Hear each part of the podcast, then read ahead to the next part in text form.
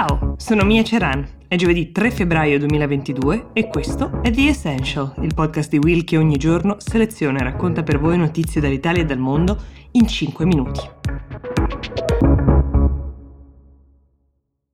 A distanza di sei mesi dalla presa di potere dei talebani in Afghanistan c'è una notizia molto importante e in parte anche incoraggiante da darvi.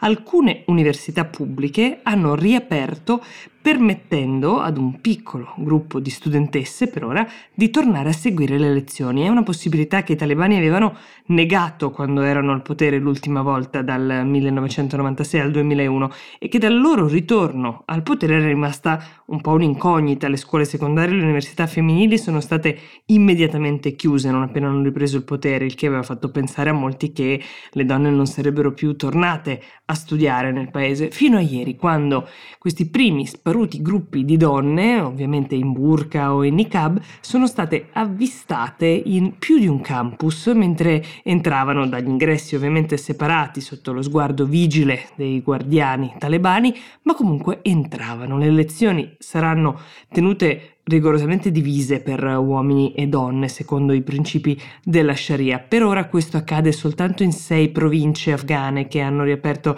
gli atenei, perché adesso il clima si è fatto più mite. A Kabul, ad esempio, non hanno ancora riaperto per il troppo freddo. Per ora gli uomini vanno a lezione la mattina, le ragazze ci vanno la sera, e esiste un tema molto importante però di carenza di docenti donne che possono insegnare i corsi alle studentesse per restare così, diciamo, nel perimetro delle regole. Ad ora in uno dei campus più importanti, quello dell'Università di Lagman, la proporzione è un insegnante donna per ogni duecentosettanta studentesse.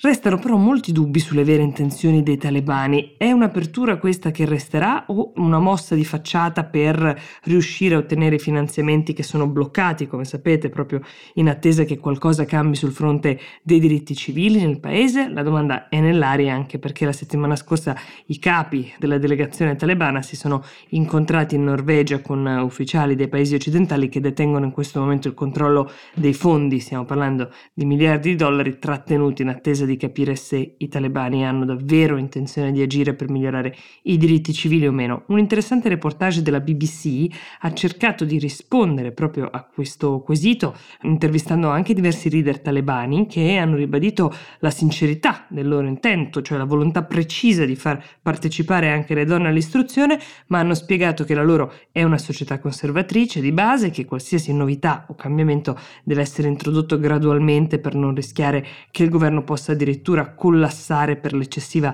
rapidità di queste riforme.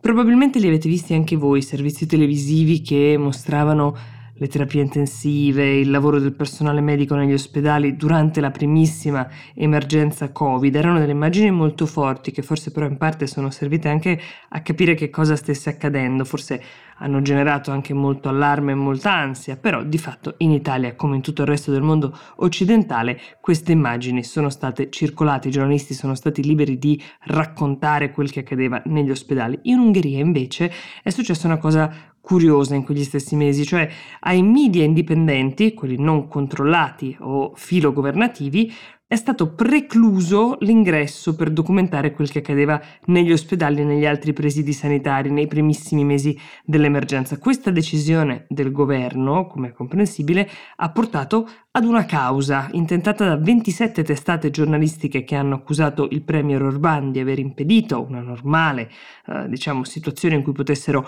operare i media. La notizia di oggi è che un tribunale ungherese ha sancito che no, Orbán non aveva alcun diritto di impedire a queste testate l'accesso agli ospedali. Ecco, per quanto riguarda il racconto di quei mesi, ovviamente l'occasione è perduta, ma è un segnale importante quello di un tribunale sufficientemente indipendente da poter emettere una sentenza che di fatto condanna il comportamento di un premier dalla forte deriva autoritaria.